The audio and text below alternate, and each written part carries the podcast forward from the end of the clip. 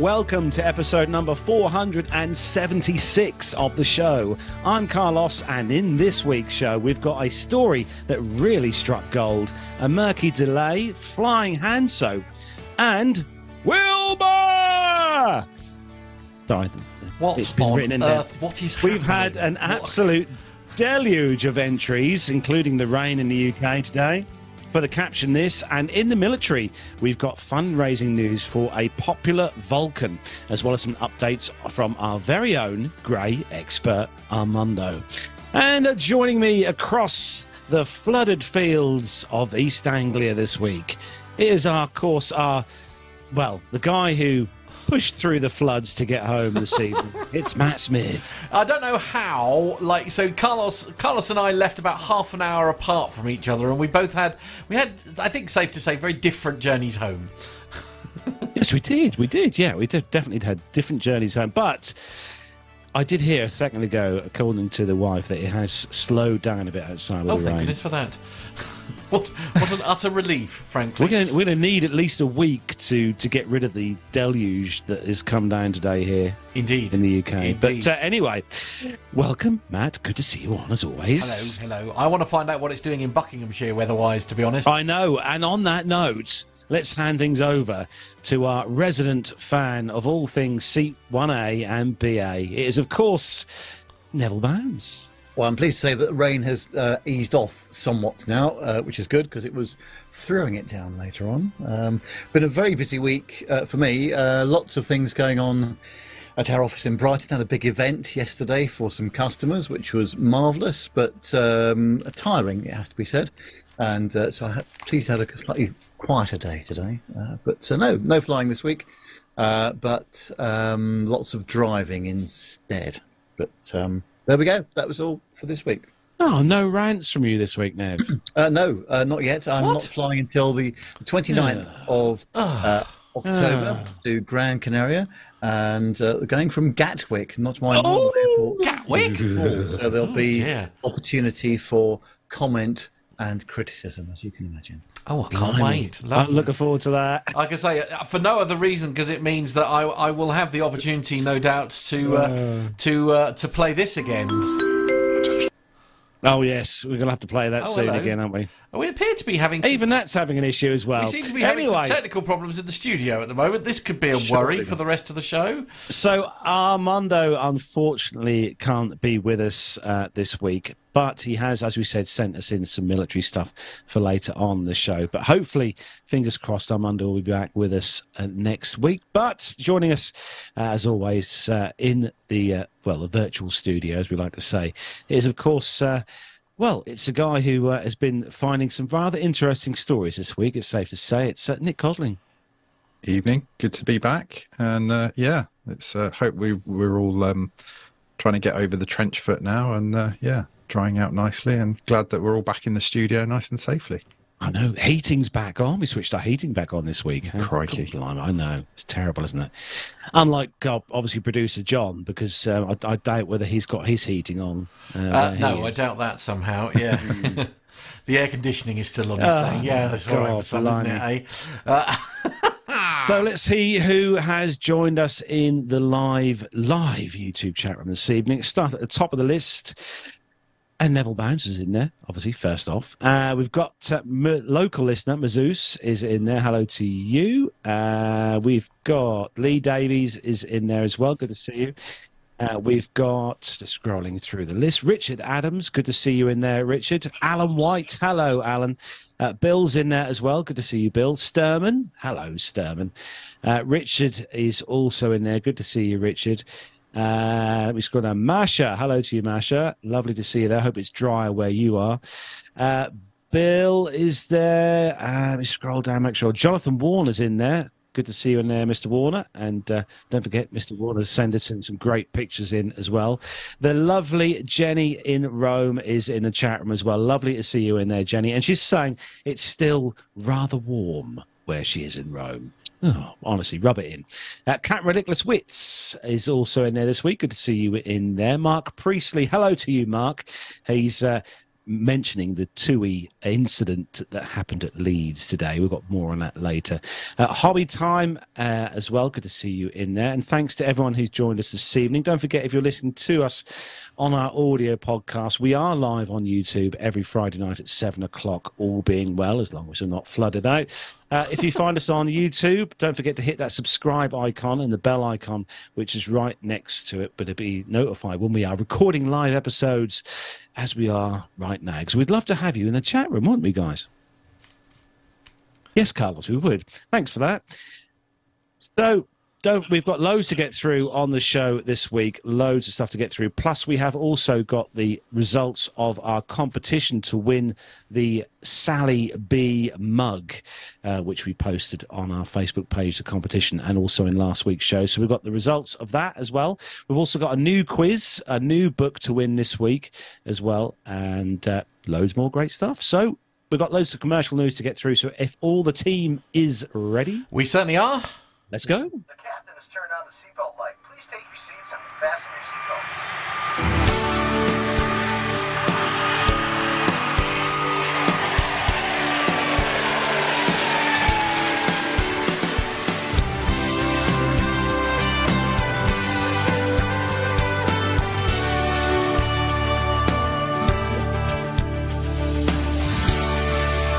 So, kicking off the commercial news stories this week from thestreet.com and uh, nightmare infestation overtakes plane and delays flight for hours. We've all heard of snakes on a plane. Well, this is slightly different than that. So, over the last few weeks, there have been several incidents that have caused some to think of the 2006 film Snakes on a Plane, thriller, but with other animals.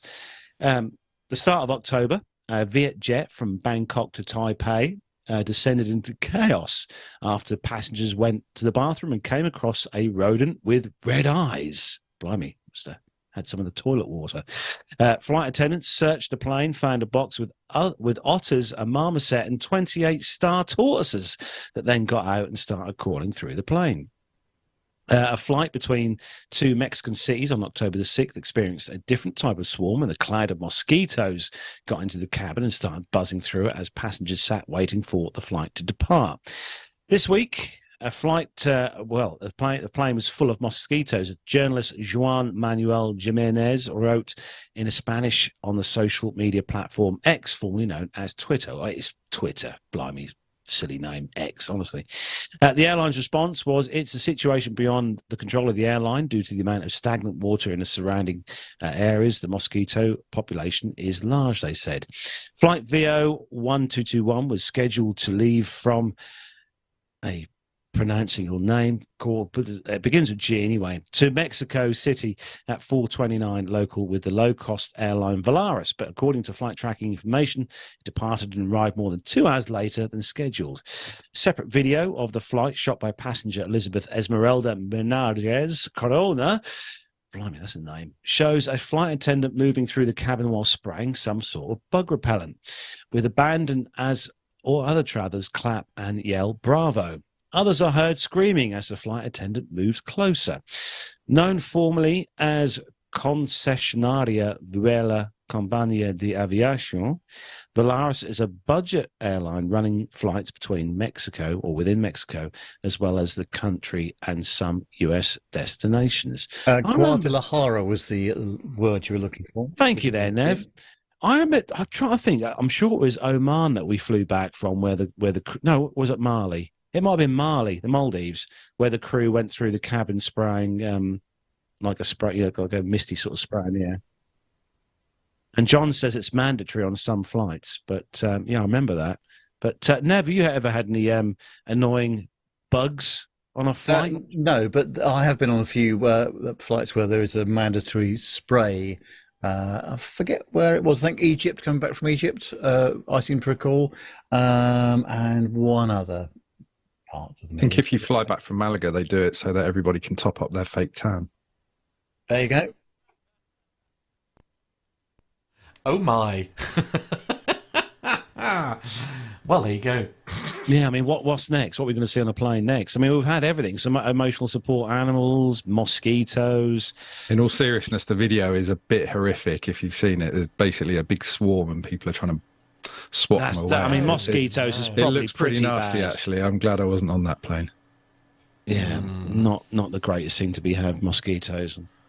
Anyway, moving on. Next story, uh, Nev, you have got this one, and uh, yeah, this is quite interesting. It's on the chaviation.com, uh, uh, and it says the Curia of Hungary, the country's Supreme Court, has upheld an earlier decision of the Budapest Municipal Government Office, according to which Ryanair must pay a uh, 545,000 US dollar fine due to an alleged violation of customer protection laws, the municipality said in a statement uh, on October the 15th. An official consumer protection procedure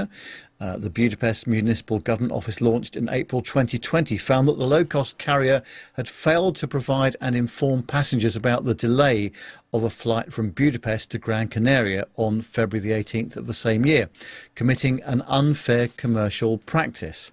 The government uh, office underlines in its short statement that its task as a consumer protection authority is to protect passengers who have been treated unfairly by an airline.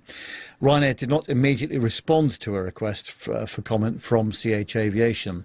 Uh, Ryanair has also been facing a separate consumer protection fine in Hungary for uh, 300 million um, uh, uh, forint, which is which is their currency. Uh, uh, or which is uh, equivalent to 818,000 US dollars, related to a departure tax the national government imposed last year. However, in early June 2023, a ruling by the Metropolitan Court of Budapest annulled this fine, confirming that the airline could lawfully pass the tax on to customers in line with European Union regulations, a judgment Ryanair welcomed. Well, they would. Some pretty hefty fines. So there you go. Don't don't mess with the Hungarian authorities. Well, my- quite absolutely. They're not afraid to. Uh, they're not afraid to protect or their uh, interests. play play by the rules. Um, that's Yeah. the other thing. So uh, Agreed. yes. Um, but um, talking of Gran Canaria, I'm going there on my holidays on the 29th. Of, uh, I can highly recommend it. I went to I've not- Maspalomas. Mrs. Nev has been there, but I've not been to Gran Canaria before, so I'm uh, really looking forward to that. It'll be have to say. warm, Nev. You will need with to. its 28 degrees Yes. Celsius temperature, which Sounds is good. You you will need you will need an awful lot in your case, Nev. You'll need an awful lot of sunscreen. That would be my Yeah, well, advice. yeah, totally. yeah. What are you trying to say, Matt? No, we, we've that been never before, susceptible to. Uh, to No, the- no, I, But it's it- just I bet it won't be as hot as the air show we were at. no true. Yes, Uh, that's yeah. true. Yes. Oh, blimey, that was hot. Yeah. Yeah. That was a I bet. scorcher. Yeah, indeed, indeed. Now, Matt, you've got the uh, the next story, but uh, it's not good news. Oh, is it not? Oh dear. So it's the Financial Times is where we're going. The FT.com is the website. And the headline is Rolls Royce to cut up to 2,500 jobs in a bid to streamline the group. Uh, Rolls Royce will cut up to 2,500 jobs as part of a global restructuring by its new chief executive to streamline its operation and boost returns. Uh, the F uh, the, the FTSE 100 in company, whose engines power large civil avi- uh, civil aircraft as well as submarines and military jets, said that the revamp would lead to uh, inc- uh, to between uh, 2,000 and 2,500 roles being lost from its workforce of 42,000, uh, a cut of almost 6%. The plan will create a new procurement organisation in a bid to leverage the engineering group's scale and reduce costs. Back office functions such as human resources and finance will be brought together. Rolls Royce is also centralising its activities, focusing on engineering, technology, and safety. In. As part of the overhaul, Grazia Vittadini, who is the Chief Technology Officer who joined from Airbus in November 2021, will leave the group in April. The restructuring has been widely expected after Erginbilgiç, who became Chief Executive in January, promised to tackle years of underperformance at the company, which has been through multiple restructurings under successive leaders over the past decade. About half of Rolls Royce's workforce is- in the UK. The group employs 10,800 in Germany and 5,400 in the US. Uh, Ergin has moved quickly to make its mark on the 117 year old company, which it described as a burning platform in an address to staff in January. Uh, he has also been highly critical of the way in which Rolls Royce Power Systems business, uh, which makes diesel and gas engines for ships and trains uh, has been run. He told the Financial Times in May that this business had been grossly mismanaged with costs not kept under control. The oil industry veteran has shaken up Rolls Royce's senior management, including the heads of its civil aerospace and defence businesses, cut spending on non core projects and regenerating, uh, sorry, no, my apologies, renegotiating some of its sales and maintenance contracts with customers. Sales have staged a significant recovery since the start of the year after a rebound in international air travel travel, as well as early results from the transformation program. I mean, I guess it was kind of inevitable that somebody was going to come in and sort of like gut it, especially post COVID. But I mean, I don't know, were things really that bad? Do we think? Yeah, I'm just looking at their how their kind of shares are gone and stuff in the last uh, six months. Not too bad six months ago, but in the last month, things have started to drop down quite a lot with um, with Rolls Royce. So there's obviously something not quite good there at the moment. Well, as in you know, shares go up and down, but uh, theirs have gone down. Uh, you know, quite a lot over the last six months. If you have yeah. shares in Rolls Royce, you know, but um, it's a shame when you got two and a half thousand, st- you know, staff and stuff like that. Who are mm. mo- a lot of these guys and girls are all very qualified, you know, engineers. I expect.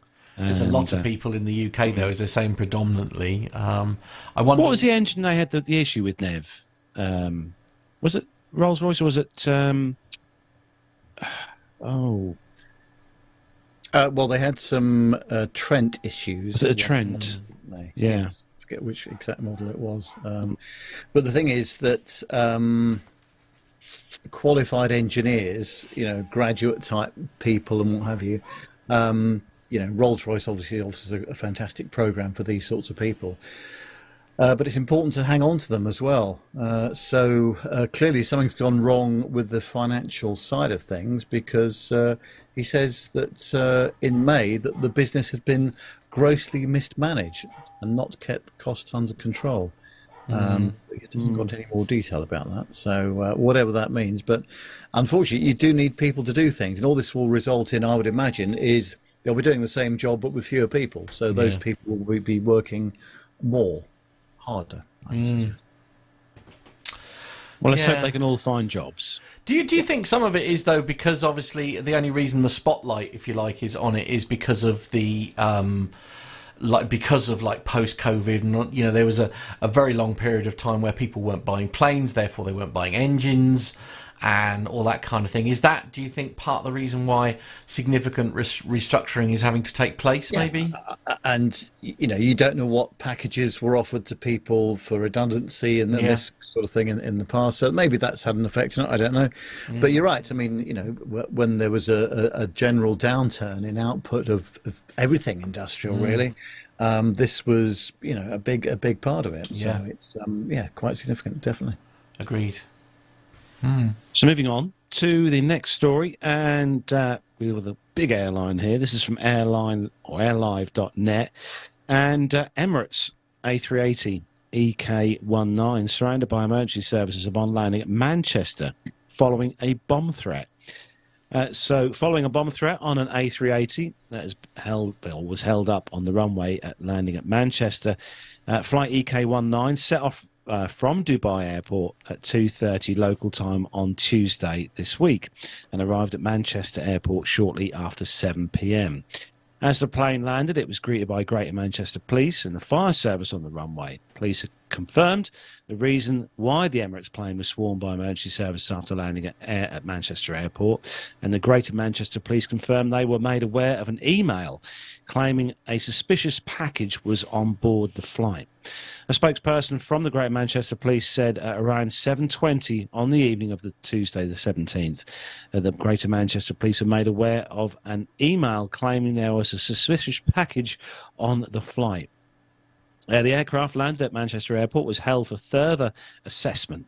Searches and security checks were completed and no suspicious items were found. Passengers disembarked the aircraft with extra officers on hand to answer questions and offer uh, visible reassurance. So other from uh, other stories from airlinelive.net, uh, and this was obviously uh, several airports that were evacuated in France following bomb threats. These were uh, Beauvais, Lille, uh, Lyon, Nice, Nantes, uh, Nantes. I always pronounce that one Nantes. incorrectly. Nantes, thank you. Yeah. Uh, Toulouse and Strasbourg. Uh, passengers travelling back home after France's 4 1 win over Scotland in Lille on Tuesday evening were evacuated from the airport at around 10 a.m. on Wednesday, the 18th. And a statement from Lille Airport said that the airport was being evacuated following a bomb threat. Uh, state security services uh, were on site. It's getting a bit, uh, bit of a sort of, you know, same old thing going on here. You know, phoning in and email. I mean, this is this is sort of the things you were hearing back in the oh blimey. 80s and oh earlier or mid 80s Well, there yeah. Uh, the 80s? trouble is, you know, they, they've got to take it seriously, haven't they? That's the thing. Um, so, uh, and unfortunately, there's there's jokers and pranksters all around. But um, yeah, there, there's always in any country, in any situation, you're going to get this kind of thing somewhere. I think, uh, and it's a real a real pity because the disruption it causes is absolutely massive. Yeah, it's not good. And the knock-on effect as well, Nev. Yeah. Through the through the course of a day, really, it's not funny. Not funny for us. Not funny for us passengers, especially if you're Nev. That's for sure. Uh, well, indeed, yes, yeah. Could you tell Mrs. Stebbings to keep her, her voice down a bit as well? We can we can hear. her. She's also, Uh, that's not my end. Oh, it's on the it's on the uh, talkback. It's all right. Oh, It's, I it's only on the talkback, so we can ignore it. That's Oh, fine. It's. I, I'm in, I'm in a closed studio. I Don't see. panic. corrected. I am. sorry. Yeah, yeah. I think- Now, Matt, the next story Oh. you've got, and, Have and I? I could think of some rather interesting places to to hide gold, but this is this is rather interesting. Okay, right. Um, oh, hello. It's all going wrong. Hang on one moment, caller. Please hold. Uh, there we go. Uh, right. Okay. So gold hidden in pasta making machine. Indigo passenger caught in uh, Bang Bangaloo. Is it Bang? Ba- oh, sorry, I'm saying that wrong. Uh, sorry, Bengaluru. Bengaluru. Oh right, as it as it's written. Excellent. Okay, it's a shame, isn't it? Uh, I used to be good at this. Do you remember those days, guys? Yeah. Uh, the uh, say simpleflying.com is the source. Uh, the uh, story goes: gold is one of the most commonly seized items by customs officials at Indian airports. As risky as it is to smuggle the precious metal across international borders, passengers often devise newer ways to fool authorities. One such case was recently observed in Bengaluru, uh, the airport where a passenger replaced some parts of a pasta making machine with gold rods. Uh, given that we're reporting the story, the plan clearly did not work for the traveller. Indigo Flight 6 Echo one four eight uh, Echo one four eight six is a daily scheduled service between Dubai International Airport. Dubai is featuring very highly today, and uh, Bangalore uh, International Airport. The roughly three and a half hour flight lands early morning at around three thirty in the morning, with passengers arriving uh, at the newly opened Terminal Two. On October the 14th, officials uh, at said airport observed a passenger who disembarked from the same flight acting uh, slightly suspiciously. 41 year old male uh, was soon intercepted by authorities who found that he had a history of travel to the Middle East. But travel history alone means very little. It was what the officials found in his bag that led to his arrest. According to the Times of India, the Air Intelligence Union unit, the AIU, of uh, Bangalore Airport went through the passengers' belongings and a pasta making machine caught their attention. When the device was scanned, it was observed that someone had tampered with it. Oh, hello, me machine. Oh dear, I've lost all the stories. One moment. Ah, okay. Who's, who's tampering Yeah, with I, it? I, I know it's terrible, isn't it? Uh, when it was dismantled, uh, officials found that the cylindrical parts of the machine that churn out the pasta dough were replaced with solid gold rods. In all, five rods with a total weight of 598 grams and valued at around a small 3.5 million. Now, what is that currency?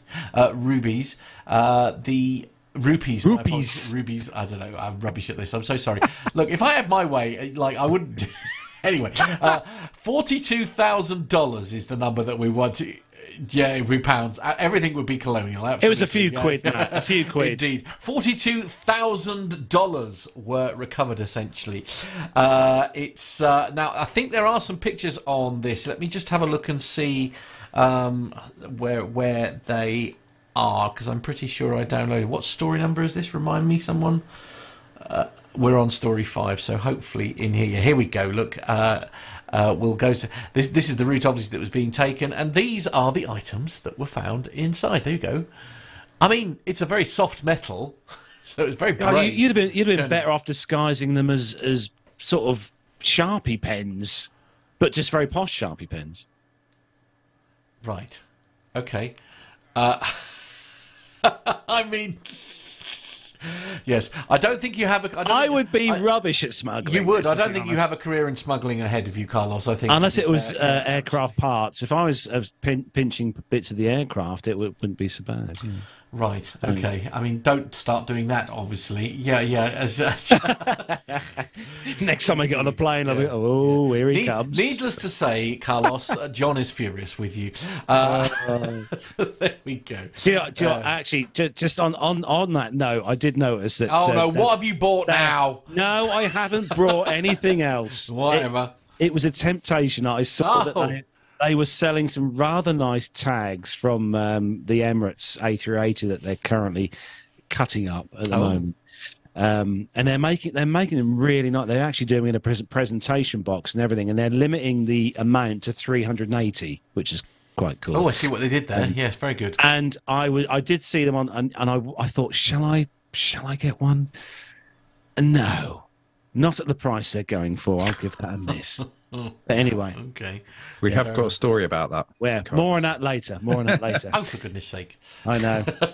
I'll just have to. I'll make do with with with blades and windows. That's fine. Anyway, Nev, Nev, the next story is all for you. And It's on this, uh, abcnews.go.com, this one. Uh, and it says good news for flyers who opt for the window seat.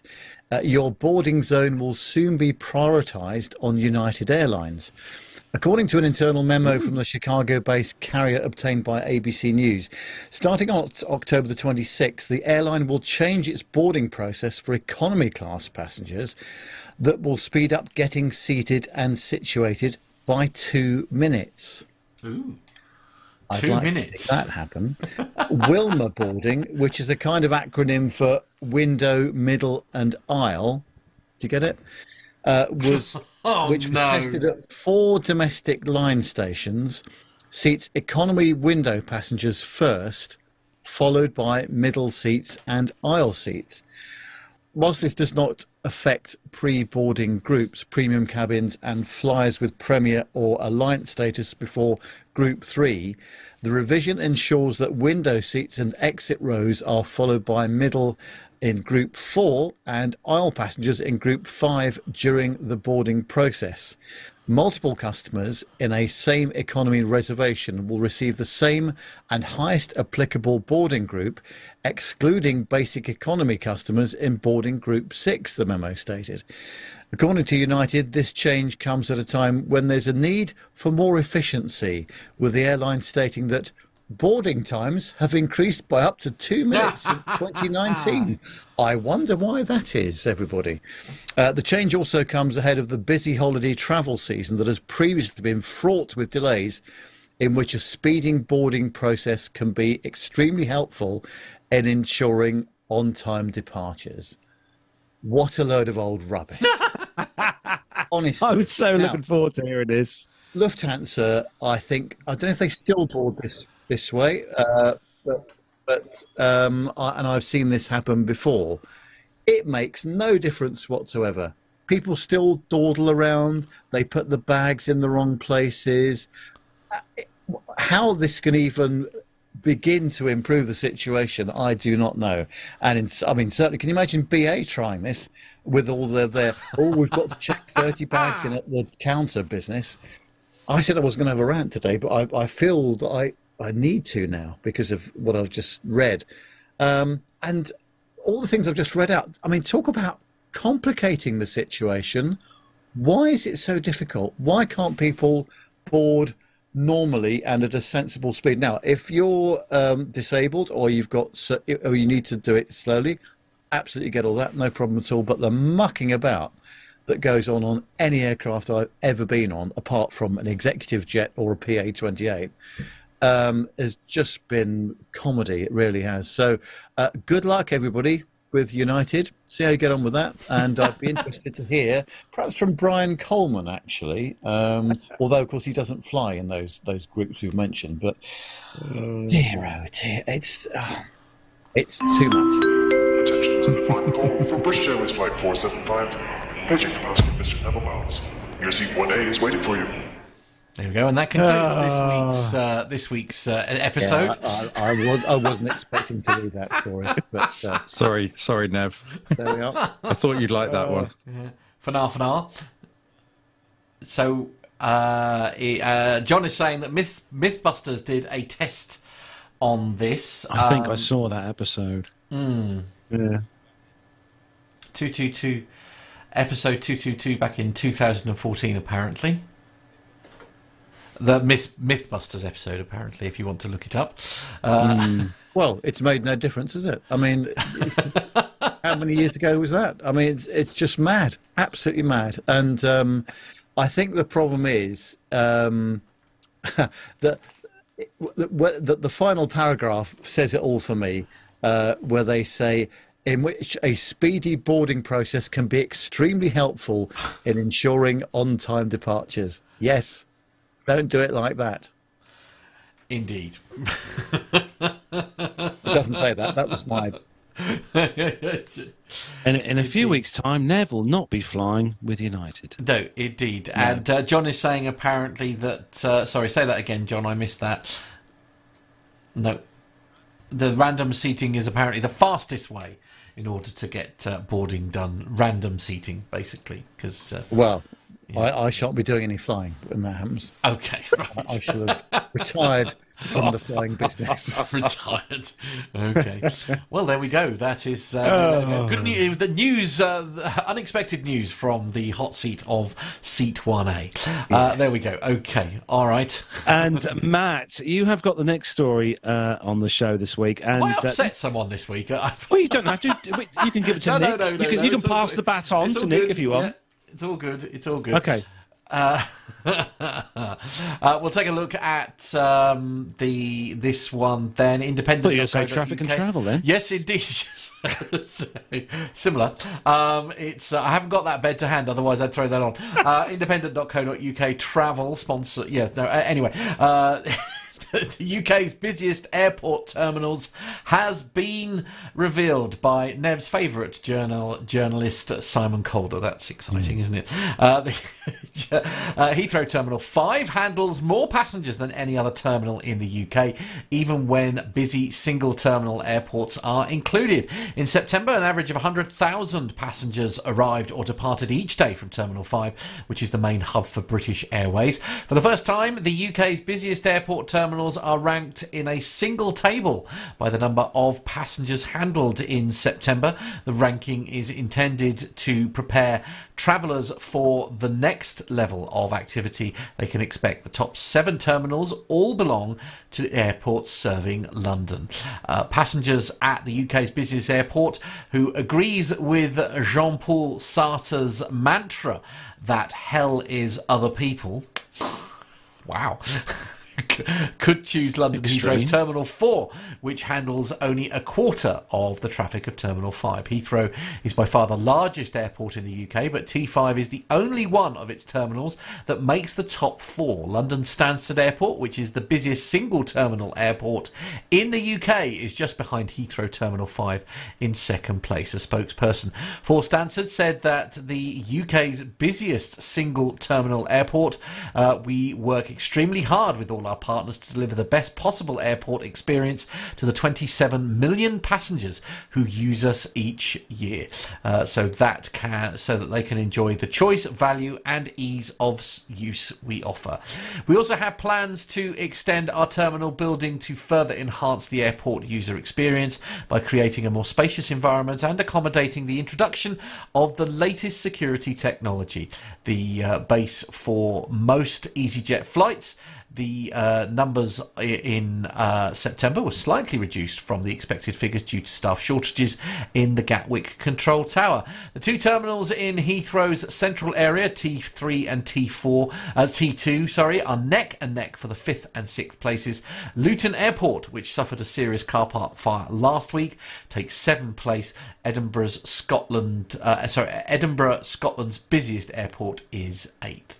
Manchester Airport is the third busiest in the UK after Heathrow and Gatwick, yet its busiest terminal, T1, makes only ninth place in the terminal. It is one of a cluster of terminals, including Manchester T2, Bristol, and Birmingham, which handled just over 1 million passengers in September. The remaining places are taken by Glasgow Heathrow Terminal 4, Manchester Terminal 3, and Belfast International. Rob Burgess, who is the editor of the frequent flyer website headforpoints.com, said Heathrow Terminal 4 is indeed a surreal experience, a good re- and a good reason for considering Qatar Airways or Eti- Etihad over Emirates, uh, which fly out of T3 for a long haul experience, or even KLM or Air France with a connection. The presence of high spending Middle Eastern passengers means that the shopping is also better than you would expect. Your best bet for a quiet life is London Southend. If you are travelling to one of the few places that is served from the airport, you probably can't beat Southend for space per square foot per passenger, and it has its own railway station and direct services from London Liverpool Street. Figures for the pa- passenger arrivals and departures in September 2023 are here in millions. So we'll start at the bottom then. Um, uh, Belfast International uh, had 0.55. Manchester Terminal 3 had 0.7 million. Heathrow Terminal 4 had 0.75. Glasgow 0.8 million. Birmingham 1.02. Bristol 1.03. Manchester T2 or Terminal 2 1.05 million. Manchester Terminal 1 1.08 million. Edinburgh 1.39 uh, million. And that seems like quite a lot, Nev. I know you've flown out of there quite a lot, uh, Edinburgh. I mean, that seems that seems like quite a low number. I thought that'd be a bit higher. Yeah, funny actually. I, it's Hmm. quite busy actually. I, every time I've been there recently, that's for sure. But Yeah. uh, that's what they say. So go. Indeed, indeed. Uh, after uh, sort of further up the list, we go to Luton. Um, apart from probably a couple of days last week where it was practically abandoned, uh, 1.51 million for that one. Heathrow Terminal 2, 1.63 million. Heathrow Terminal 3, 1.66 million. Gatwick South, 1.9 million. Uh, the Gatwick North, 2.18 million. Stansted, 2.62. And Terminal 5 at Heathrow, 3 million passengers. Not Those are big numbers, aren't they? They are definitely big numbers. I like how Stansted dipped in there above uh, Gatwick.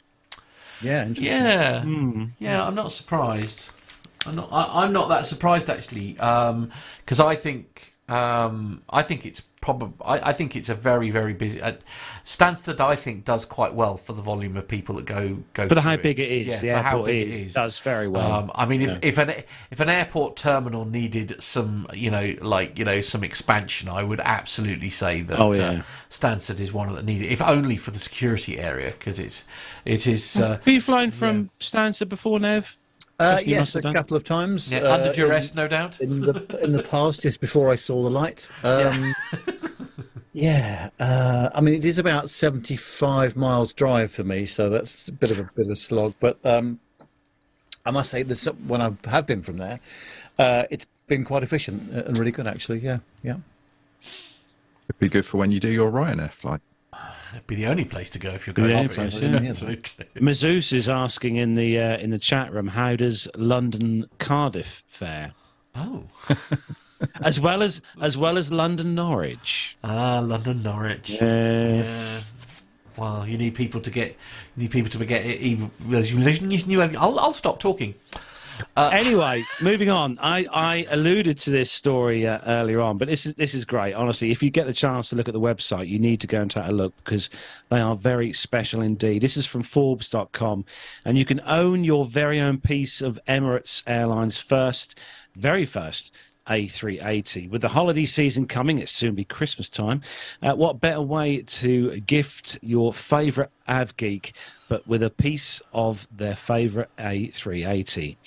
The aluminium tag was made from the Great Plane, all boxed up and authenticated, and the aircraft skin tag is made from the recycled materials of a special plane indeed. It's Alpha 6 Echo Delta Alpha, the very first A380 delivered to Emirates back in 2008. Blimey, that's a few years ago.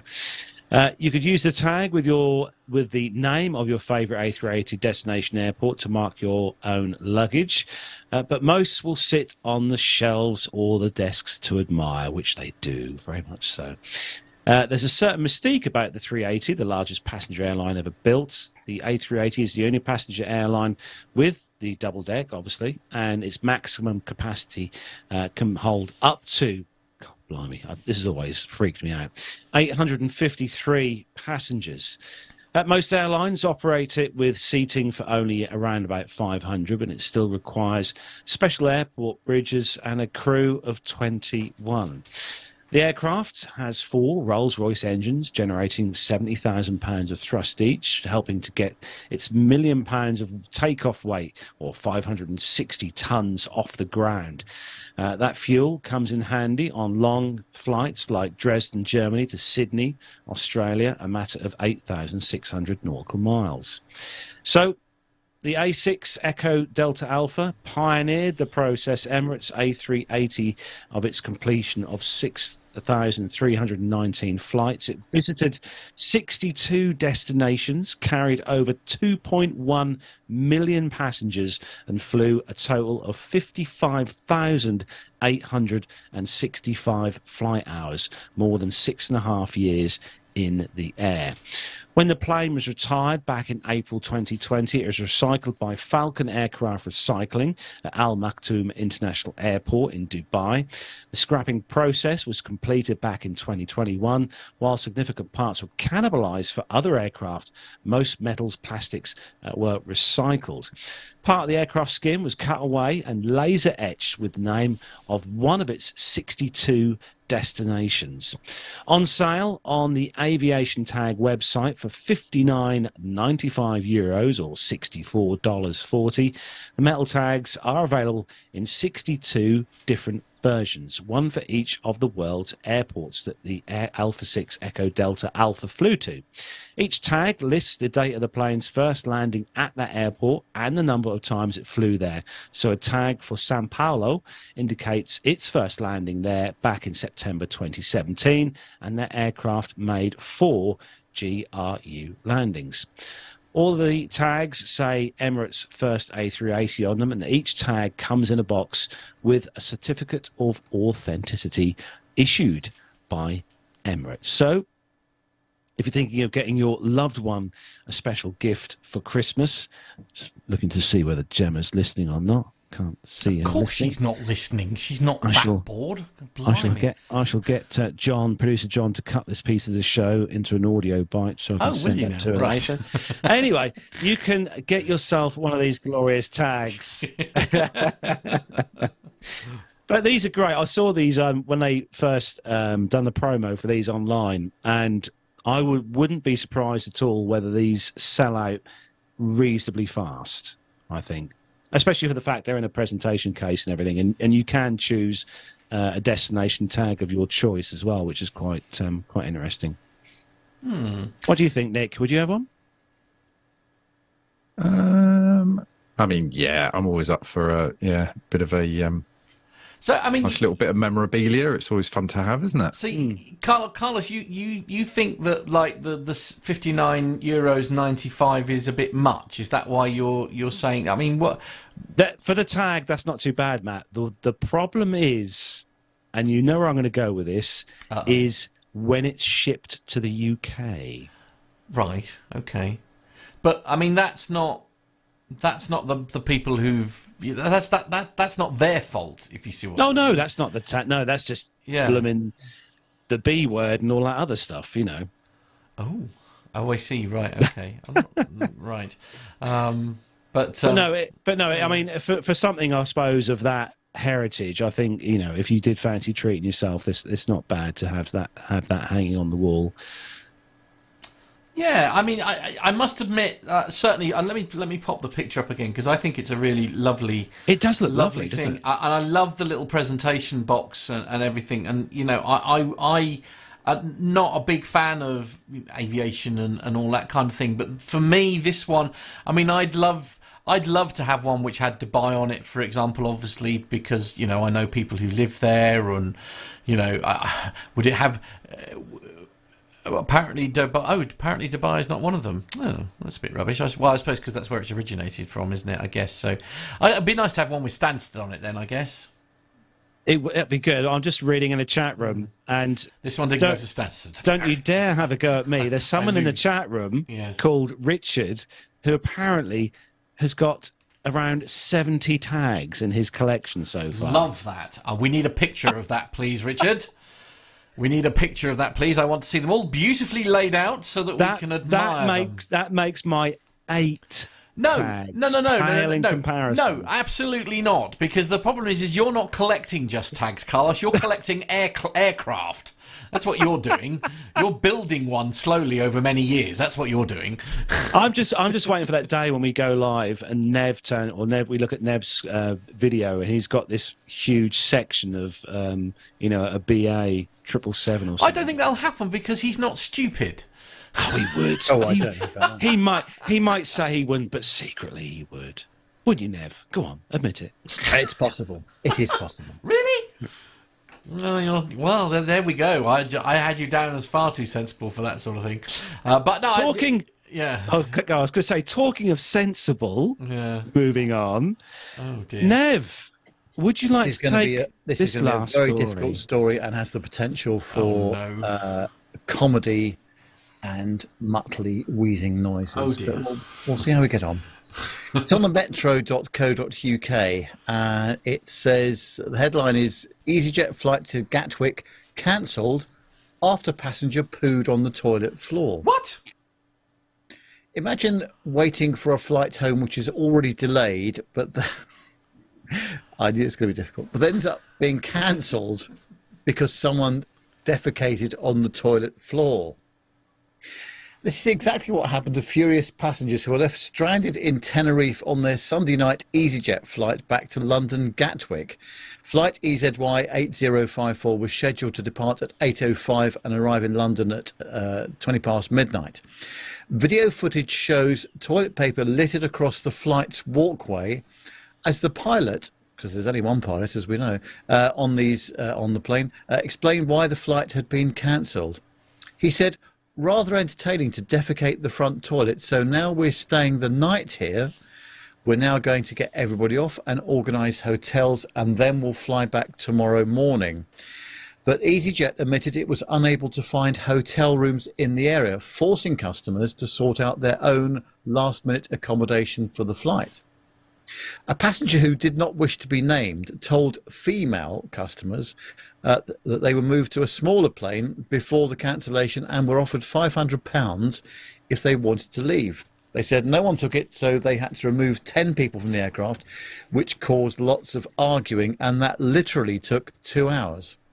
But the annou- announcement that the flight was cancelled was made by the pilot. But then, once they got those 10 people off, the plane was heavy because we were at full capacity.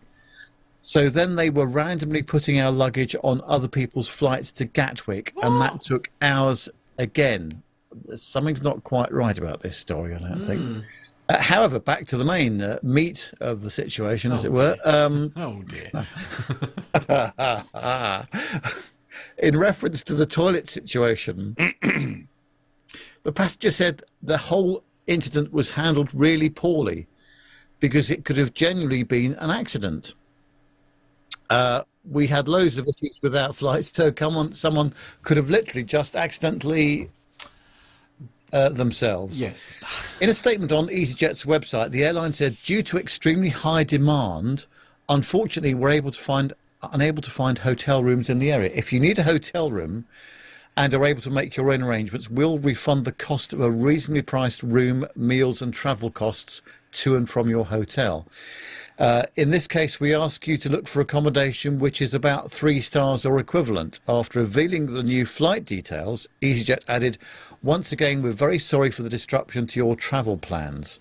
But passengers said that they were left on the flight with zero communication before it was cancelled. A spokesman for EasyJet said, EasyJet confirm, can confirm that flight EZY 8054 from Tenerife to London Gatwick on Sunday evening was delayed due to the aircraft requiring additional cleaning. We did all possible to minimise the impact of the dis- disruption for our customers, providing hotel accommodation and meals, and the flight departed yesterday afternoon. Uh, the safety and well-being of our customers and crew is EasyJet's excuse me highest priority. And whilst this was outside of our, our control, we would like to apologise to customers for the inconvenience caused.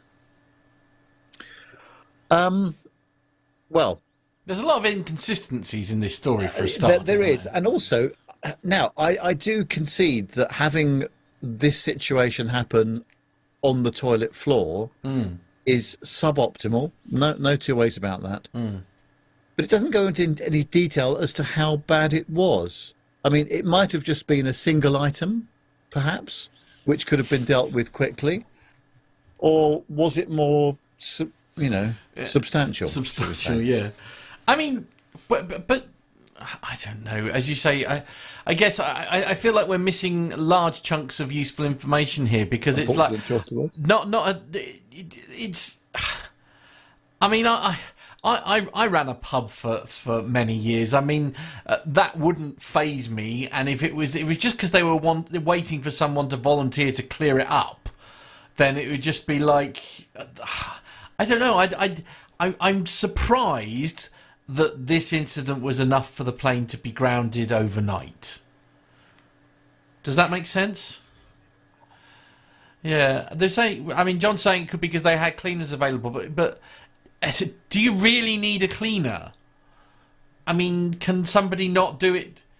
Oh, uh, okay, biohazards and things. I'm being told in my ear. Okay, all right, fair enough. But I don't know. It's just like it's like. Well, I've had meals on aircraft that are biohazards. Well, quite, yes, but there we go. So, Absolutely. um, but Yeah. uh, yes, um, uh, you know, not ideal, of course, but Hmm. um, there are definitely some gaps in that story. I Agreed. think, Indeed, somewhere. significant Yeah. gap somewhere along the line. I think. There we are. But, uh, there we go. Never mind. Well, well done, Nev. You got through it. Uh, despite everyone's best efforts to to trip you up by the sound of it. But uh, yeah, so we're going to go on to our next story now because I think it, we, yeah, it, it's yeah okay. I will try and.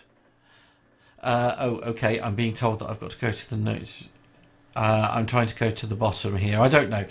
Um, it's. I tell you what. As I say, I, I, it's only a few paragraphs. I'll go. I'll go. I'll go through it fairly quickly. I'm. I'm sure. I'll. I'll. I'll speed, me. I'll speed read. I'll speed read. Speed Here read. go, Here we go. It's. Uh, it's That's what she said. Indeed. Okay. So uh, Amazon pledges parcels in an hour using drone deliveries. The online retail giant said that the service would start in one location, which is yet to be revealed at the end of 2024. The company already offers drone deliveries in two US states for good goods weighing no more than five pounds or 2.2 kilograms. The aviation regulator has. Um, uh, has said exploring how drones could be safely used in more of the UK's uh, airspace was key. Amazon said that it was working closely with the Civil Aviation Authority to meet regulations, while the government said uh, the move would help understand how best to use the technology safely and securely. Uh, the first area in the UK for deliveries by air will be named in the coming months. The uh, company currently has drone postage in California and Texas and is also looking to launch the so called ultra fast deliveries in a third US state and in Italy as well. Uh, customers who want the option of a drone delivery uh, need to be approved. The drone requires plenty of clear space to drop a parcel around about 12 feet on the ground.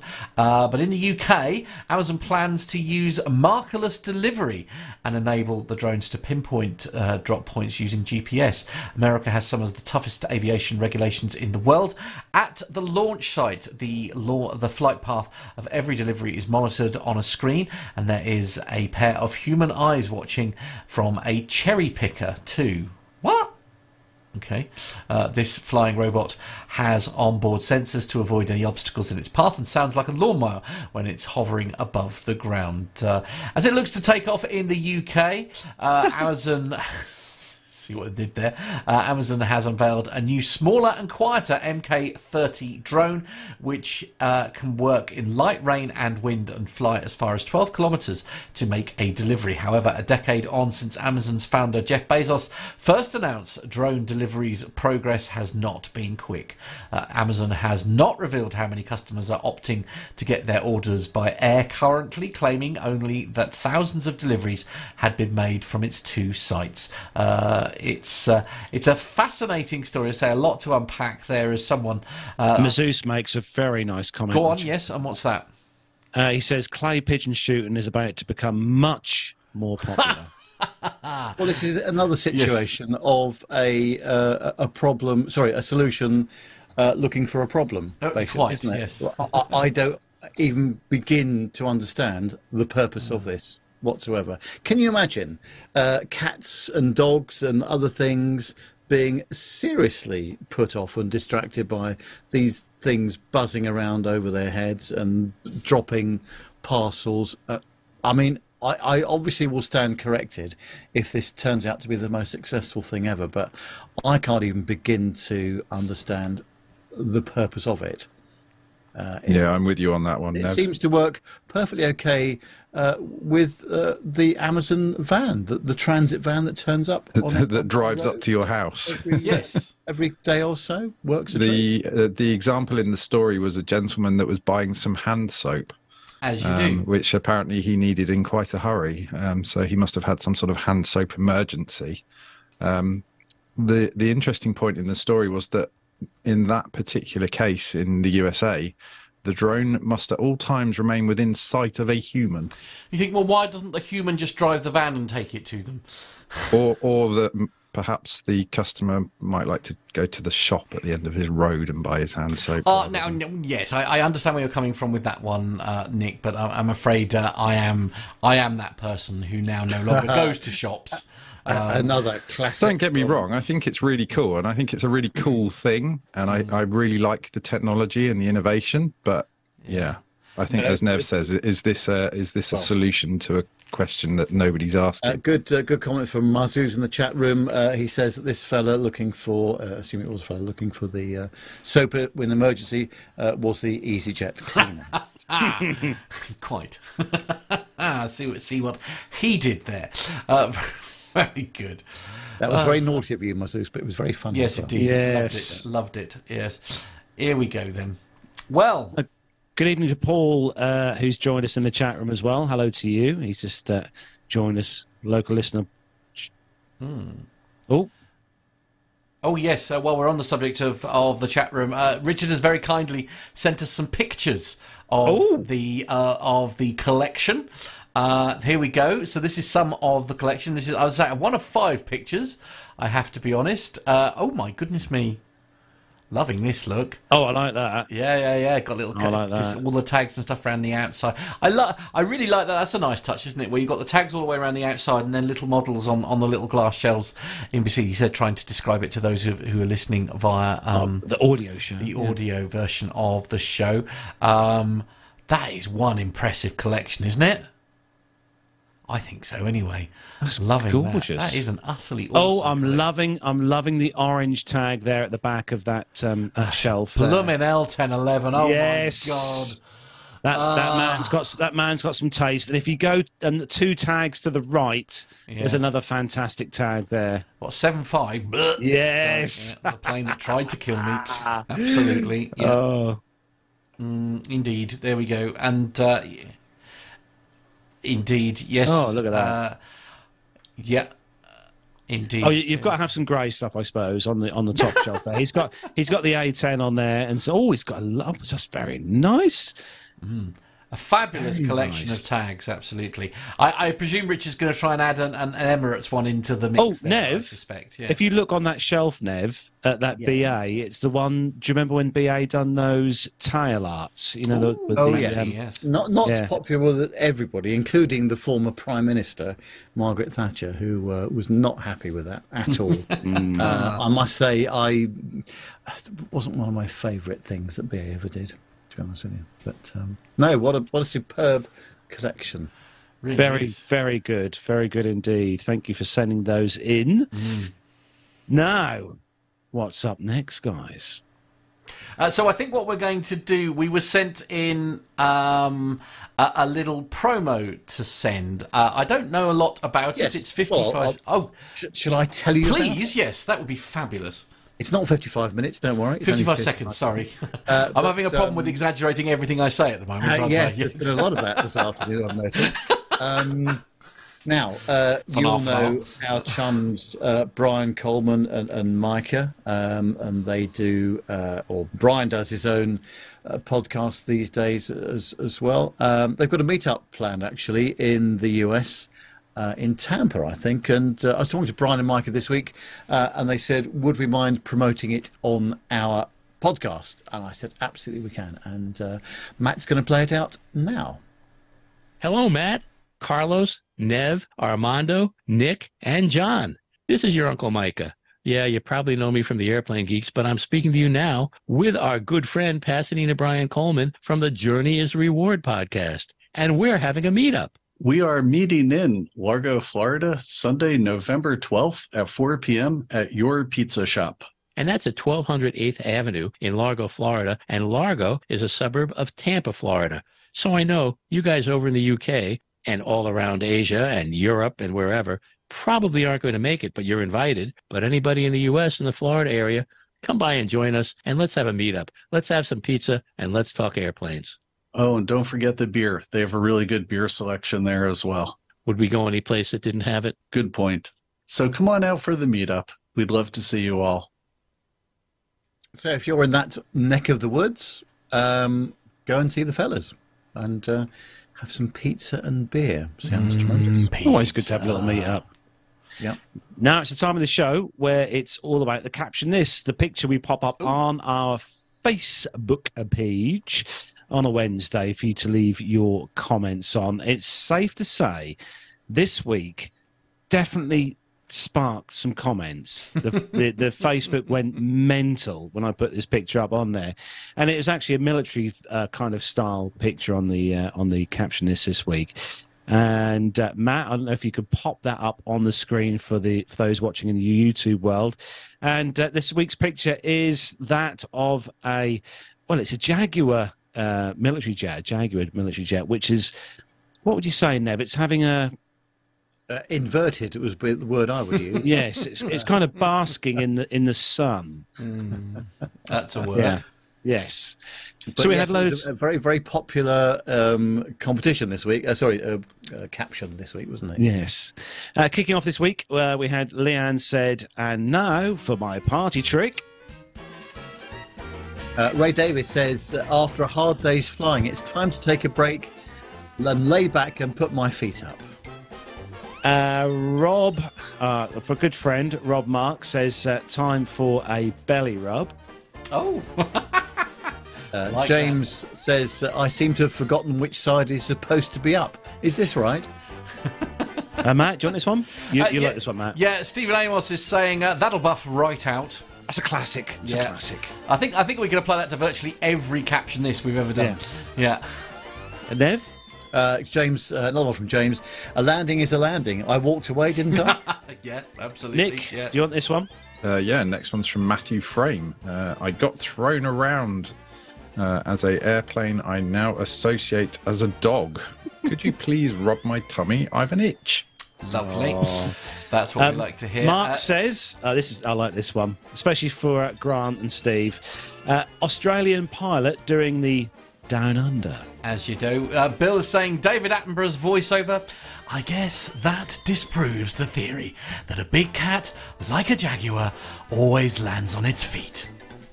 That was very good, man. Thank you, thank you very much. I've been working on it all day. Nev, what's our good friend Steve and I be saying? Uh, Stephen says uh, one when one more turns into ten more. oh. By the way, that's uh, impression, uh, Matt. Uh, I thought it sounded more like Alan Whicker. Actually. All right, okay. But there we go. Sorry. Everyone's a critic, aren't they? Honestly. While you're there, Matt, you can take uh, you can take our good friend Captain Yes. Nick's one. Mr. Anderson saying, uh, roll left, roll left, terrain, terrain, pull up, pull up. Too late, too late.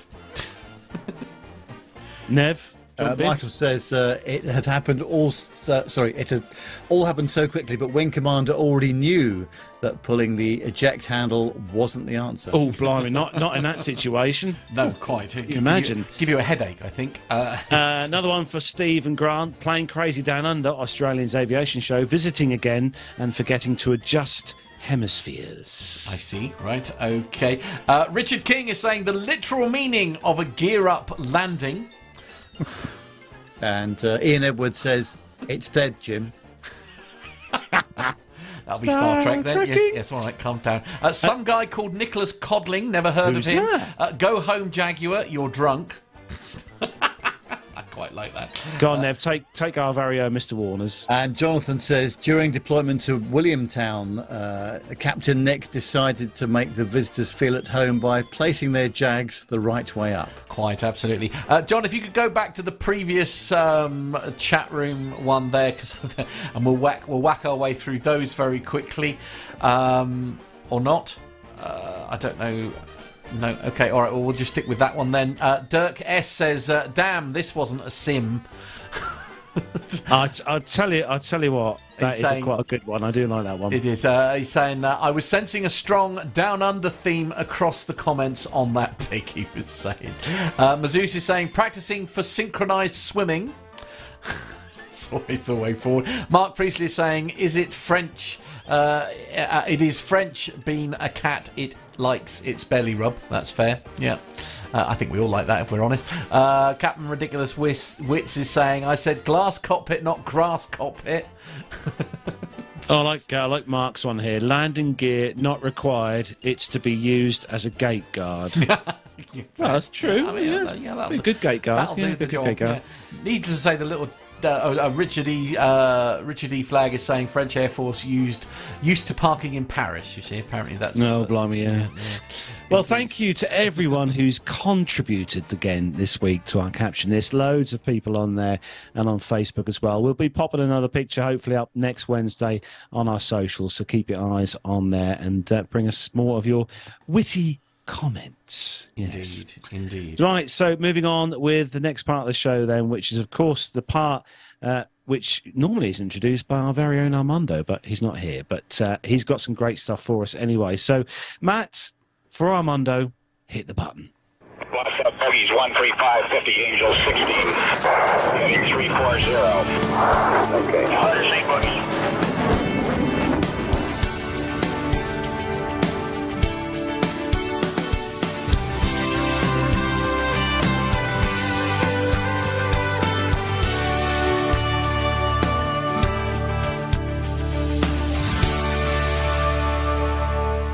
Hey, team. As you guys can imagine, there's a lot going on in the Middle East right now. Um, we're not going to try to track any of those events real time. Um, also, in an effort to stay politically neutral, we're just not going to cover any one particular side or not. Uh, since this is an entertainment podcast, we'll just approach it from a military aviation standpoint uh, and some updates there, but certainly not going to be any kind of real time uh, updates about the situation going on there.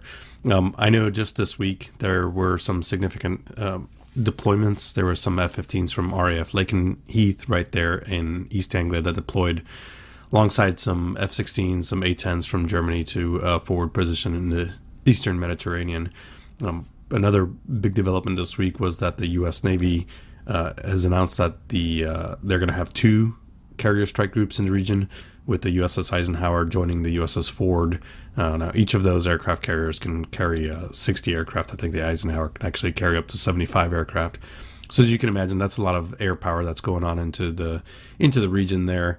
Um, we'll, we'll keep an eye out on the situation. Obviously, it's uh, rapidly evolving.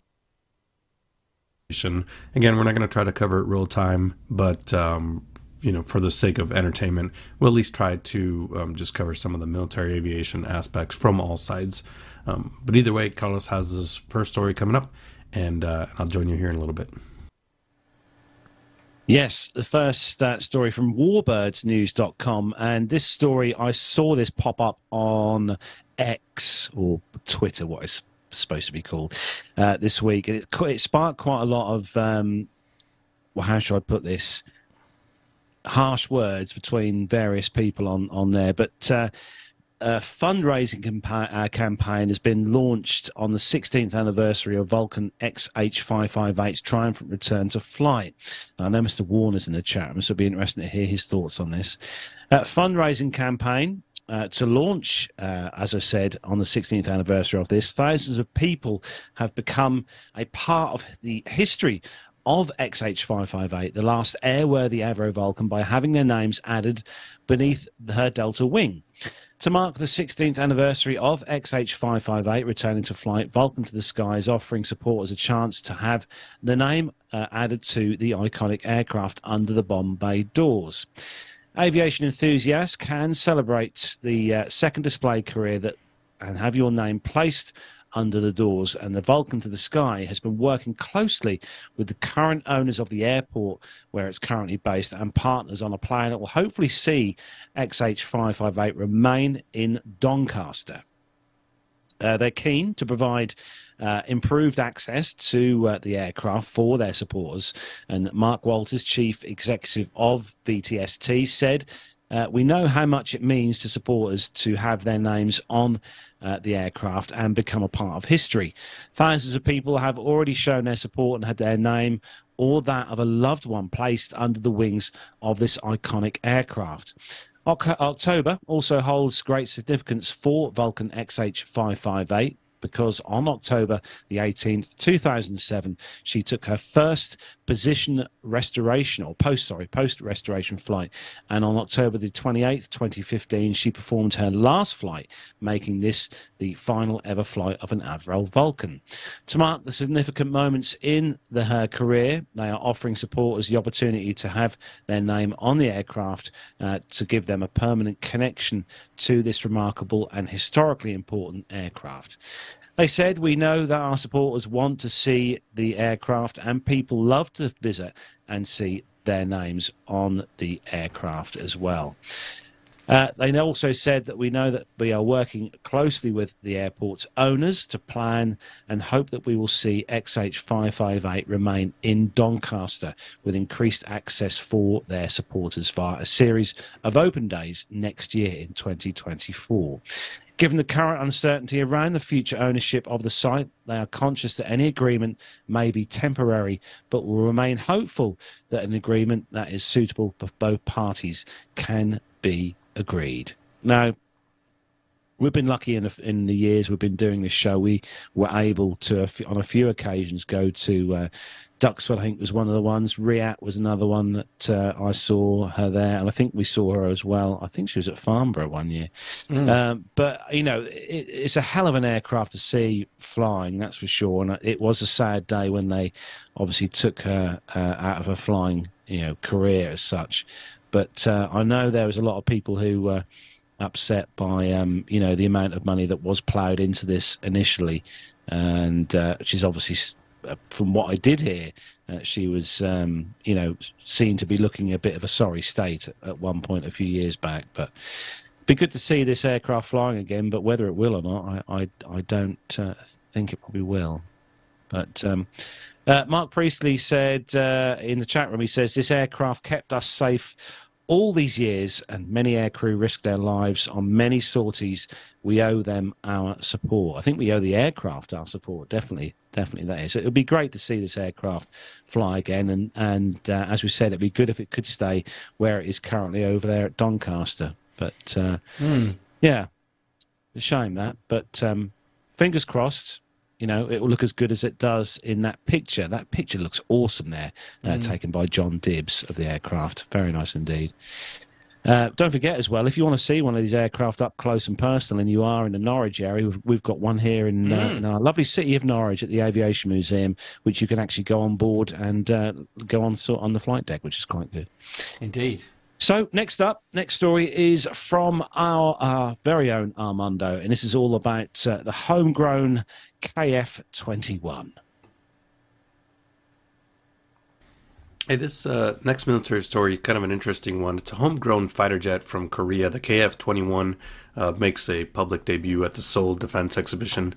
Now, South Korea's homegrown fighter um, did debut this last Monday ahead of an international defense exhibition that was uh, took place in, at the Seoul Air Base this entire week. The KF 21, we've talked about it on the show. It was developed by Korea Aerospace Industries or KAI. Now, they staged an aerial demonstration at uh, the Seoul Air Base in Seongnam, uh, just south of Seoul, uh, during a press event for the Seoul International Aerospace and Defense Exhibition 2023, which opened this last Tuesday for a six day event. Now, there was also some advanced U.S. military aircraft, including the F 22, some uh, carrier based electronic warfare aircraft like the E 18, EA 18 Growler. Those were all on display at the bases, uh, at the military base. Now, during the exhibition, there was also a U.S. Uh, B 52 that was uh, took place in two uh, flyovers as part of a larger sort of cross section of U.S. military aircraft providing some static displays, some flyovers, aerial demonstrations, according to the U.S. forces in Korea. Now, this year's event uh, has been the largest one since 1996. It's supposed to involve over 550 companies from 35 different countries, according to the organizers of the event.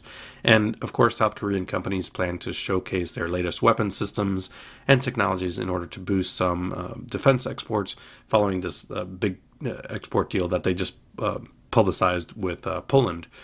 Now, last year, South Korea's arms exports hit a record high of uh, 17.9 billion US dollars. That's according to uh, Morgan Stanley, as it signed those major contracts with Poland uh, to provide some tanks, some uh, self-propelled howitzers, and of course the FA-50 light attack aircraft um, and some multiple rocket launcher vehicles.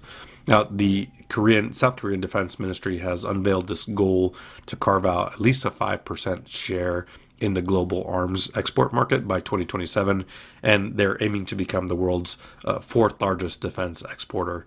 Um, so this is a pretty significant. Again, you know, I think uh, Matt said it a, I don't know, a couple months ago now, where uh, there seems to be a, a pretty big monopoly as far as military equipment goes between some of our uh, Western countries. So getting somebody else in there that's uh, producing some, you know, uh, aircraft as well as some other weapon systems, ground and, and potentially even space-based weapon systems, uh, is important for competition and, if nothing else, uh, advancements in innovation. Thank you, Armando, for that. And uh, there's some rather interesting figures in there. I like that one that says 22.9 trillion. Trillion. It's a I mean, it's not number. million. It's a big not, number, isn't it? It's not even a billion. It's a Yeah. trillion. It's a very silly number, isn't it? It's- God, blimey. It almost seems unbelievable, doesn't it? It's. I uh, know. These countries got some serious money to spend on things. Mm. One. Yeah, but that's still. John says it's only a, a trillion one, but that is It's still a big number. Yeah. Still big numbers. Still big numbers.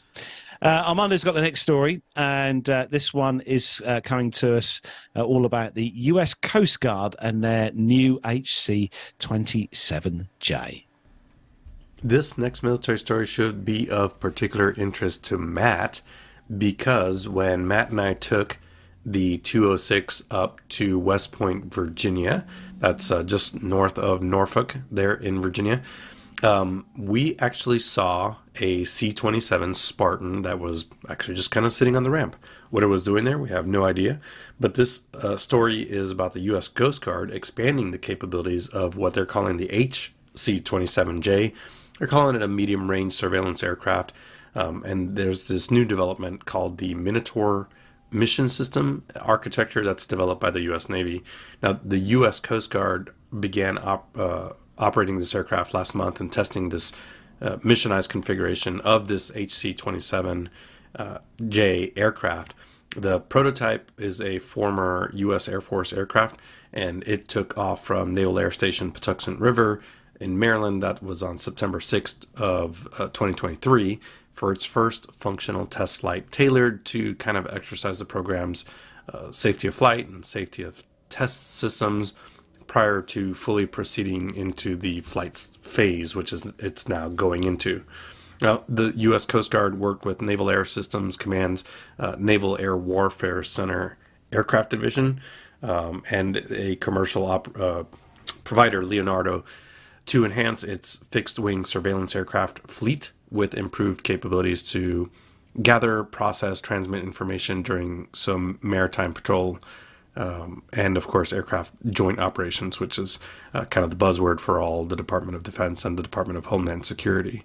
Now, the U.S. Coast Guard is missionizing 14 of these C 27 Spartan aircraft that were originally transferred from the U.S. Air Force under the National Defense Authorization Act of 2014. Um, they were originally delivered after being regenerated from a preserved status at the Boneyard, uh, what we call the Boneyard at Davis Monthan Air Force Base in Tucson, Arizona. Uh, these particular C 27s were outfitted with re- uh, weather radars, communications equipment capable of supporting transport, other Coast Guard missions. And as you guys probably know, the uh, Coast Guard, the U.S. Coast Guard, is already operating the CASA 235 and 295s, I believe now. Um, the C27 is a very similar platform to that. It's just kind of made by a different manufacturer. But as far as the twin engine turboprop high wing concept with a ramp and door uh, has a lot of the same capabilities as the CASA. So, from a tactics, techniques, and procedure standpoint, really shouldn't be too much of a change for the U.S. Coast Guard. Um, and they should be able to employ these aircraft uh, fairly quickly with their new mission systems into um, into the uh, you know U.S. Coast Guard mission set. This takes um, recycling to a whole new level, doesn't it? When you can go to a, a boneyard, I say, and to get these aircraft and repurpose them for the for this particular cause, which obviously is a great cause, U.S. Mm. Coast Guard. But it's all it's good when they can re, you know when they can do this and get these aircraft, which potentially may have sat there you know, for some time, or may even mm. sat or may have sat there for many years. Uh, but to use them and, and to get them to do missions like this with mm. the Coast Guard, I think is a really good idea, rather than letting them all, you know, sit in a boneyard or potentially go and become tags on Richard's wall. um, yeah. Mm. Yeah, John says whether well, these released in the nineties. I, I don't know on these the the um, the C twenty seven Js, but they're like a, they're almost like for those of you you might not be, be watching the YouTube feed, but um, the C27 or the HC27J is almost like someone's taken a, a Hercules, you know, C130 and kind of s- squished it down into a kind of a smaller baby brother kind of version. But um, very interesting indeed. Good story there, Armando. Uh, next up uh, from Armando is a really interesting story. And this comes, I hope, with some great pictures because the picture that we're seeing here in the show notes looks absolutely stunning. And uh, this is all about a sea glider. Now, the guys are going to put up some pretty cool pictures of this.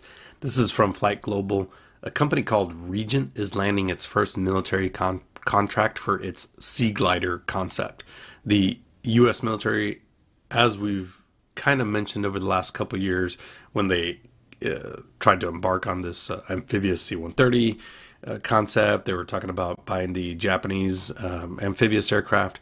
So they're exploring this potential of an experimental amphibian uh, wing in ground effect vehicle to improve some logistics in maritime environments. This is not a new concept at all. It's actually just after World War II and then in the early 1950s, a couple different companies, a couple different countries uh, tried to come up with this kind of wing and ground effect uh, concept. So it's not really anything new. It's probably just modern technology.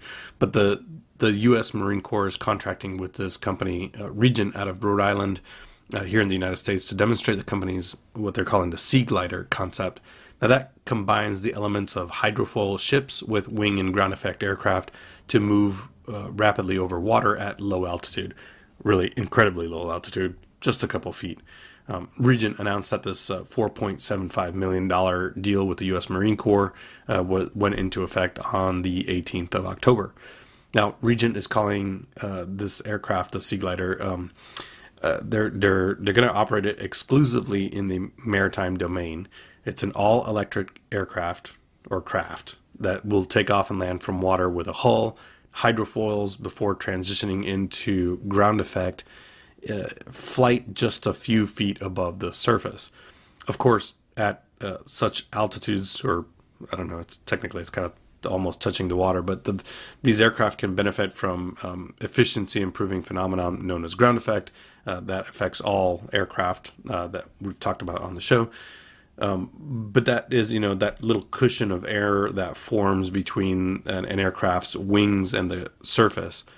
In the civilian world, a hybrid form of travel um, has kind of uh, raised some questions about how these vehicles are going to be uh, regulated, certificated by the FAA. Is it the FAA? It's not really flying, it's kind of just gliding along the water. Um, now, the company Regent is arguing that the Sea Glider concept offers lower maintenance requirements of a ship plus the speed of an aircraft, but without the lengthy pilot training and the air defense vulnerabilities of helicopters and conventional aircraft because it is basically stuck to the water. Now, the goal of the U.S. Marine Corps demonstration program is to validate the aircraft's ability to operate in each of its uh, modes of operation, if you want to call it that the hull, the foil, the wingborne mode. Um, these trials are going to uh, inform how they're going to certify these this aircraft, the certification requirements, and kind of offer the U.S. Department of Defense an opportunity to evaluate the vehicle's potential military operations. But you know, with the um, vast geography of the Pacific Ocean, which is really where you know this is going to be designed to operate. Uh, th- this uh, something needs to be done where where uh, the aircraft don't currently have the range, or you need to you know flood the air with a, a tanker bridge type type thing like that. So having an aircraft that is all electric that can operate um, just you know a couple feet above the water is going to be a huge tactical advantage. The question is how will the electrical part of this work once you get there, or are you going to recharge it? So we'll keep an eye on this one, but it's a pretty cool looking airplane and uh, airplane, or maybe it's a boat. I don't know. We'll try to figure out. Maybe maybe the chat room can vote. I, I would say aeroboat. Covers both bases. Aeroboat. Aeroboat. Mm, okay, fair enough. If you It say covers so. both Yeah. bases. if you say so. Um, I mean, it looks it looks blinking cool. I mean, the first picture that Matt had on on that story, uh, yeah, the obviously the rendering one uh, looks really good. Um, but obviously that um, that one that last picture there on the story there, you know, it does look quite good, and it would be great as as Nick was saying earlier, little little kind of island hopper to go between you know places in the US and stuff. But uh, Richard Adams is saying in the uh, chat room, quite rightly so, uh, salt water and electric motors. Hmm. I mean, I'm sure they've thought of that. Uh, Dirk S makes a fantastic comment in the chat room, Matt. Can you see that one? No point in asking me. Okay. It's uh, Dirk says, Aero McBoat face. Oh, I see. yes, okay, fair enough. Yeah, I'll give you that. Oh, thanks for that, Dirk. Very good, very Mm. good.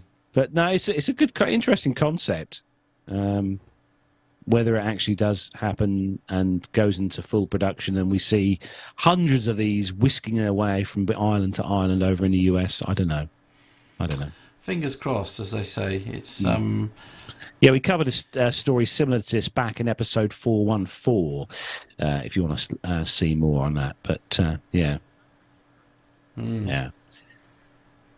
But uh, we have uh, got some sort of, well, not breaking news. Well, I suppose it is breaking news. It's something that happened today. Now, Nev, there was an interesting bit of flying went on today at one of our regional airports here in the UK, wasn't there? More like rallycross, I, I would say. um, just, I mean, the BBC reporting that uh, I think the actually the airport's open now, but um, well, I'm not sure if it is actually. But at the moment, it says that Leeds Bradford uh, Leeds Bradford Airport is closed after plane skids off runway in storm. Uh, Holiday Jet skidded off a runway as it came to land amid wet and windy conditions as storm Babet swept the UK. The TUI flight from Corfu moved off the runway whilst landing. I love that expression.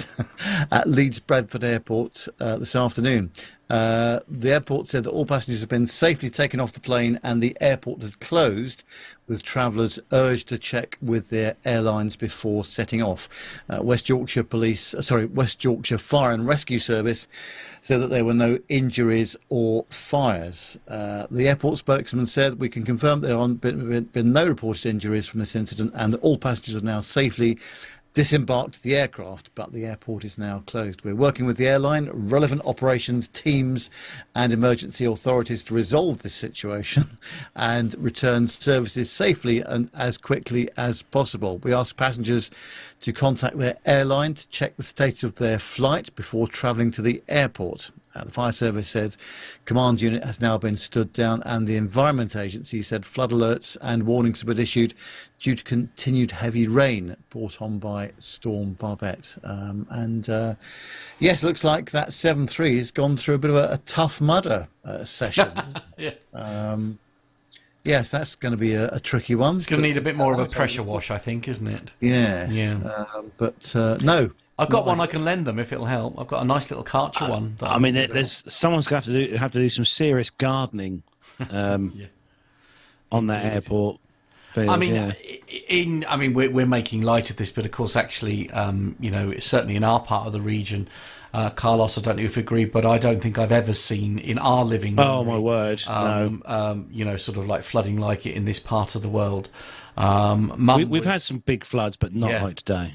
Yeah, Mum was sort of, uh, you know, sort of comparing it because there is there is great concern in this part of the world at the moment about uh, high tide, uh, which is due around about midnight uh, here in the UK. Oh, blimey. Um, and there are some severe concerns that it could be like the the flooding back in the fifties in places like Lowestoft. Oh, 1953. Yeah, I think, yeah, indeed. Yeah. Yeah, so uh, Yeah. we'll have to see. But um, yeah, Yeah, scary It's, stuff. uh, isn't it? indeed. So I'm not, I- to be honest with you, with that in mind, uh, Nev, I, I'm surprised actually this is the only one that's sort of raised its head for now, really. Well, yes. I mean, and quite often you get uh, fire crews on local standby uh, in blustery conditions like, like this. But Leeds Bradford is a particularly difficult one because it's one it is, it is the highest uh, altitude Yes. airport in the UK, and it's always windy and it's always blowy and you know just Yeah. just nice. No, So, that is true. Uh, but no, glad that everyone's okay. Uh, but a bit of paperwork to fill out. Some unfortunately. paperwork, definitely. Yeah, absolutely. Yes. And there was also another fume event on a BA flight as well uh, yesterday, 19th. That was yesterday, wasn't it? Not like that one on the EasyJet. Then Not quite. No, it was um, actually. I think probably one of the ones you've been on there. This was golf uniform. I have never caused a fume event. Oh, golf, golf, golf Echo Well, uniform uniform house, not on an Foxtrot. aircraft. I was going to say, how very rude. Yeah, u- uniform Foxtrot. Nev, one of the three twenties. Oh, yes. But yeah, this this is this is quite serious. Well, quite a serious one. This was, as I said yesterday, that was flying from Newcastle to Heathrow when the flight crew donned their oxygen masks after noticing. Are you ready? A foul odor in the cockpit. Okay. Uh, both the flight crew started to feel ill, made an emergency landing on Heathrow's runway 27 left. Both pilots are taken to medical facilities uh, for an assessment and subsequently taken to hospital. Blimey. Um, so that was yesterday. So, yeah, we, we've seemed to be getting a few of these lately, didn't we? These fume events on board. I thought they were restricted to uh, 757s and 146s. Those Yeah, used to be yeah. the two aircraft that uh, had the most problems with that. Uh, but uh, yes, I should be keeping a keen eye out on that reg number to see uh, where Uniform it's going if I'm getting on it Foxtrot. at all. So, yes, Hmm. I'll have a look. So it's that time where we're going to give away something like we do every week on the show. We give away stuff. And uh, Nev, what are we giving away this week? We are giving away a rather nice mug, actually, uh, that uh, you got, got uh, there, Carlos, haven't you? Um, Yes. got it Hang on, actually I've got some pictures. Just bear with on me you a at the moment. We've certainly got some pictures of it. Yeah. Um, but uh, yes, it is a very nice mug that we picked up at the Duxford Air Show the other day. Look at that. What a cracking job that is. So the question was uh, well, everybody knows the Duxford based uh, B 17 as Sally B. But what was the name that's painted on the other side of the aircraft's forward section? And of course, the answer is Memphis Belle. we we had, go. I suppose we gonna have had a lot of uh, correct answers in for this one. Uh, so my uh, London um, Biggin Hill hat here is absolutely full of uh, the correct answers. Just make sure they all go in there. Uh, so I shall draw out the correct answer and, or one of the correct answers, and then we shall send the mug off to the person concerned. I shall have a good old rum. While, while you're doing that, Nev, uh, fun facts on the film Memphis Belle. Uh, that was filmed at RAF Binbrook in Lincolnshire here in the UK. Uh, it was also filmed as well at the Imperial War Museum at Duxford and also at RAF Little Rissington in Gloucestershire. There we go. Good film it is. I've, I've seen that a few times now. Memphis Belle. It's quite an old film, but very. It uh, in its time, it was blinking well done. I Mm. think. Have you seen? Have you seen the film, Matt? As a matter of interest. No. Okay. Honestly, Nik, what about you? Have you seen the Memphis Belle? No. Nev, please. Right, moving on to the next item. Oh my word! What am I surrounded by? No, John. John, have you have you seen it? No, he's tuned out. Oh, dear, dear. Anyway, Nev, who has won the B seventeen mug this week? Right, I've pulled his name out of the hat. It is Stephen Patterson. Well done, Stephen. Uh, Carlos will send you um, the prize in the post tomorrow or Monday, whenever he gets around to it. And uh, I'll make sure that uh, we've got your address and uh, we'll send it over to you. Well done, Stephen. Well done, well done. Let me know your address. I'll get that posted out. Yeah. Now, Nev, what are we going to be giving away this week? Oh, it's a good question, and uh, I'll have to check my uh, my notes for that. That you've Hopefully, Matt. I c- I hopefully, can- Matt's I- got the pictures. I can put a picture up if that helps, Nev. That's going to There we go. lot, Actually, yeah. Look at that. Uh, it's the uh, Dam Buster. Uh, the Life of Guy Gibson, uh, written by Susan Ottaway, and she actually wrote uh, or co-wrote the uh, John Hutchinson book as well. Ah. Um, this is going to be a really. I mean, presumably you've read it, Carlos, as well. I have. It's very good. Very good indeed. Yes. So there we go. Excellent. Now, here's a. I think this is quite a tricky question, actually, that the one we pose, And it's so tricky, I'm going to give them. A, there's a multiple choice answer to this one. So let's see how we get on. Um, what is considered generally considered to be the world's oldest commercial airline, which was established in 1919? Is it KLM, Qantas, or Delta? What is generally considered to be the world's oldest commercial airline, oh, which was established in 1919? Was it KLM, Qantas, or Delta? Answers to our um, email address, please. Podcast at planetalkinguk.com, and we shall read out the winners next week. We'll pick them out of the hat as always. But uh, I think that's quite a tricky one. I, I I know the answer, but I didn't know the answer before I uh, set the question and looked it up. So uh, there we go. Yeah, I, I've got an idea. I've got a guess, but I'm not going to say We're anything. not allowed to take part in it. No, I know. I know. I mean, be a bit pointless because Carlos actually has it in his house. so Yeah, I've got the very book here for those of you. Yeah. There we go. Look, it does it does exist. The book is here. It's a very very good book indeed, and it's got some really. Uh, let me just for the benefit of the cameras, if you can see this on here. It's got some really really great illustrations and stuff inside from the time with Guy Gibson, and also from the raid itself. I don't know if you can see. There we go. For those of you in the world of YouTube land, you can see some great pictures there as well in the book. So get your answers in, as Nev said. I'll pop the uh, details and stuff on our socials as well for those of you who may be listening to the audio podcast. Uh, you can get yourselves over onto our Facebook page and find out more info on there. So there we go. It's as easy as that. Matt, you need some serious blooming education. I need to get these films onto a pen drive for you so you can uh, do some watching films. You're all right, thanks. We need to do our PT UK film night. Yeah, okay. Uh, perhaps you could just send me a link to a legitimate site where I can. Uh, Oh, digital where- downloads. Always digital downloads. Right, Do you- okay. Have you never seen that when you buy a DVD? I know that's old school for you. Buy a DVD. Buying a DVD. Oh, so quaint. Love that. Love that. Yeah. I've still, I've still got, I've still got a DVD player. Yeah. Well, actually, Is it's a it- Blu-ray player. Is it, on, technically. is it is it on one of the streaming platforms? Because I got yes, quite it a few is. of them. I think it is actually. Yeah, Okay, yeah. All right. I'll, yeah. I'll, I'll have a look. I'll Have a look. I actually have a You need weekend where I'm these. doing very, very little, so I shall do my very best to. Oh, Mainly, that's mainly what I like because to we're hear. mainly because we're underwater and we can't go anywhere. But it's Oh my just word, I know. Indeed. All we need is more blinking rain tomorrow. Honestly. Oh, lovely. Anyway, But shall- let's have a quick up.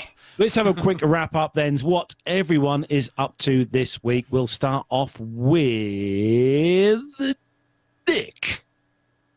Um, well, I think that having been doing the editing of the show notes now for seven or eight months, I think I'm going to make it my um, promise to everybody that we're not going to have any stories relating to bodily functions. Oh, next thank you very much. I'm eternally grateful. Or at least if we are, I'm not going to read them out. Right.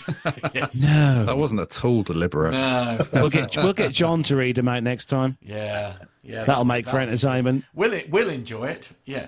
Yeah. We'll enjoy it. Um, And uh, Matt, what are ye up to next week apart from coming to visit me for dinner? I, I was swimming mostly. I think. Uh, just swim, swimming from A to B. I think that's what. That's Just what keep next swimming. is. Just keep Uh, swimming. What's that? Oh, what? right. Send. Uh, hey, hey. I've forgotten somebody else has got control of the studio. I don't like it. I was trying to hide. Go away. Uh, t- send Matt's Oh. viewing list for the weekend to plus four four seven five seven two two four nine one six six. There Well you done. go. You And, uh, swine, John. Yeah. So that's Mr. what I- Bounds, See, what are you what- up to? what have you done oh, then? what's, What- go- what's, what's uh, hold on, I'll stop. hold That's all on. Um, It's like children playing, isn't it? Honestly. It's we- all right. it's back under control again. John, go and get your whiskey and, and Yeah. sit down. Anyway, To be fair, it's nearly one o'clock in the morning for him. To Mr. fair, so- Bounds, uh, Mr. Bounds, what are ye up to next week? Well, uh, looking at my calendar, I've got the flu jab on uh, Monday. Oh, so that's that's lovely. always an exciting That's item. next week written off. do, so that, that's that's Monday. Uh, actually, what I'm doing next week, I'm holding the fort because somebody in my company has managed to allow almost everybody to have next week off because Oh. it's half term, and so uh, the old.